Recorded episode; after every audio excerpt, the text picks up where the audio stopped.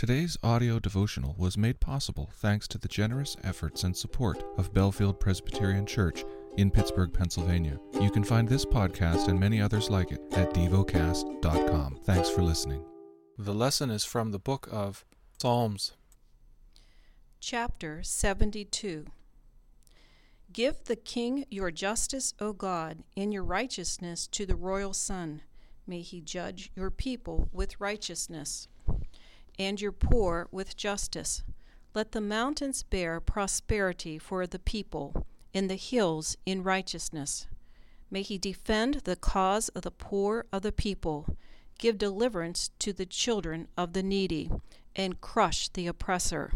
May they fear you while the sun endures, and as long as the moon, throughout all generations. May he be like rain that falls on the mown grass, like showers that water the earth. In his days may the righteous flourish, and peace abound, till the moon be no more. May he have dominion from sea to sea, and from the river to the ends of the earth. May desert tribes bow down before him, and his enemies lick the dust. May the kings of Tarshish and of the coastlands render him tribute. May the kings of Sheba and Seba bring gifts. May all kings fall down before him all nations serve him. For he delivers the needy when he calls, the poor and him who has no helper.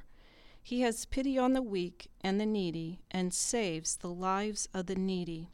From oppression and violence he redeems their life, and precious is their blood in his sight. Long may he live. May gold of Sheba be given to him May prayer be made for him continually, and blessings invoked for him all the day. May there be abundance of grain in the land.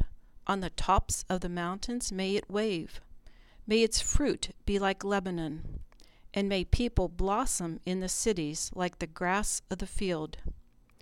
May his name endure forever, his fame continue as long as the sun. May people be blessed in him. All nations call him blessed. Blessed be the Lord, the God of Israel, who alone does wondrous things. Blessed be his glorious name forever. May the whole earth be filled with his glory. Amen and Amen.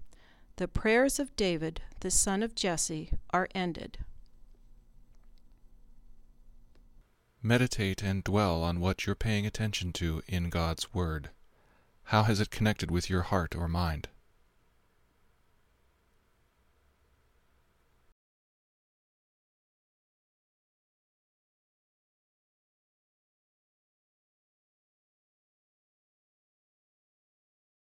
Pray to God freely about what has moved you today. Turn your thoughts to Him and enjoy His presence we offer the following as prayer topic suggestions. For the sick, for Haiti. Thank you for listening to DevoCast.